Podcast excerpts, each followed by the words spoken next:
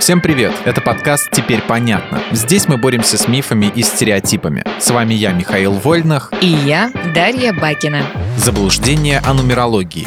Короче говоря, почему в нее не стоит верить? Давай разберемся для начала, что такое нумерология. Это вообще наука? Конечно же нет. Нумерология — это всего лишь эзотерическая концепция. Согласно ей, числа определяют нашу жизнь и существование всего, что нас окружает. Нумерологи интерпретируют числа, скрытые в дате рождения и имени человека, чтобы определить его характер и предсказать будущее. Нередко нумерология упоминается в одном ряду с астрологией, экстрасенсорикой, хиромантией и прочими предсказательными концепциями. Ага, поняла. И почему эта концепция, она же нумерология, не работает? При всей своей богатой истории нумерология не имеет ничего общего с научными математическими дисциплинами, такими как, например, теория чисел. Реальных исследований, подтверждающих или опровергающих эффективность нумерологии, практически нет. Даже экспериментов никаких нет? Почти. Одним из таких можно считать опыт Гелада Диаманта, физика и программиста из университета Тель-Авива. Для своего эксперимента Диамант привлек профессионального нумеролога Матти Стренберга и 200 добровольцев. Исследование должно было прояснить, можно ли с помощью чисел предсказать проблемы с обучаемостью. СДВГ, он же синдром дефицита внимания и гиперактивности, дислексию, дискалькулию, то есть неумение оперировать цифрами и числами, и аутизм. И что в итоге? Две попытки дали результат, граничащий со статистической погрешностью, меньше 5%. Поэтому, считает Диамант, нет никакой связи между нумерологическими формулами и реальностью. Да, честно говоря, и без экспериментов обоснованность нумерологии как достоверного знания вызывает вопросы. Хорошо, но а как же все то огромное множество числовых совпадений, которые трудно объяснить рационально?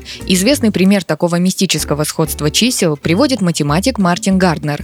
Он сравнивает биографии американских президентов Авраама Линкольна и Джона Кеннеди и находит в них множество соответствий. Линкольн был избран в 1860 году, Кеннеди в 1960.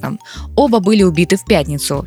Линкольн в театре Форда, Кеннеди в автомобиле производства компании Ford. Секретарей Линкольна и Кеннеди звали Джон и Линкольн соответственно. Убийцы президентов родились в 1839 и 1939 годах. Джон Уилкс Бут застрелил Линкольна в театре и сбежал на склад. А Ли Харви Освальд, убивший Кеннеди, стрелял из склада и скрывался в театре. Но, правда, насчет этих сведений есть сомнения. И, кстати, вот еще что. В именах обоих убийц на английском языке по 15 букв. Что ты мне на это скажешь? Нет, смотри, Авраам Линкольн был убит в апреле 1865 года, а Джон Кеннеди погиб в ноябре 1963.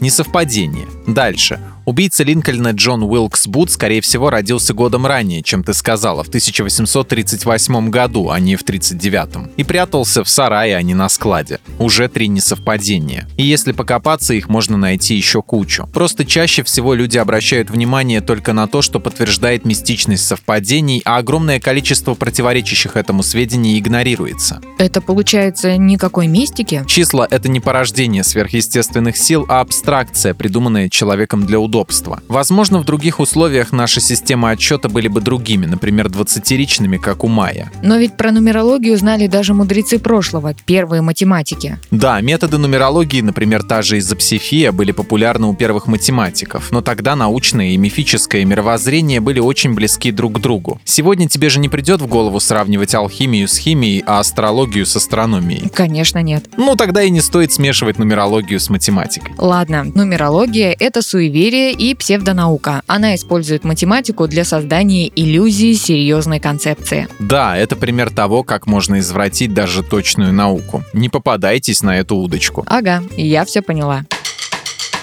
В этом выпуске мы использовали материал Андрея Вдовенко и благодарим автора за классное разоблачение популярных мифов. Полная версия текста на сайте Лайфхакера. Подписывайтесь на подкаст «Теперь понятно» на всех платформах, чтобы не пропустить новые эпизоды. Ставьте ему лайки и звездочки. Это помогает узнать о нас новым слушателям.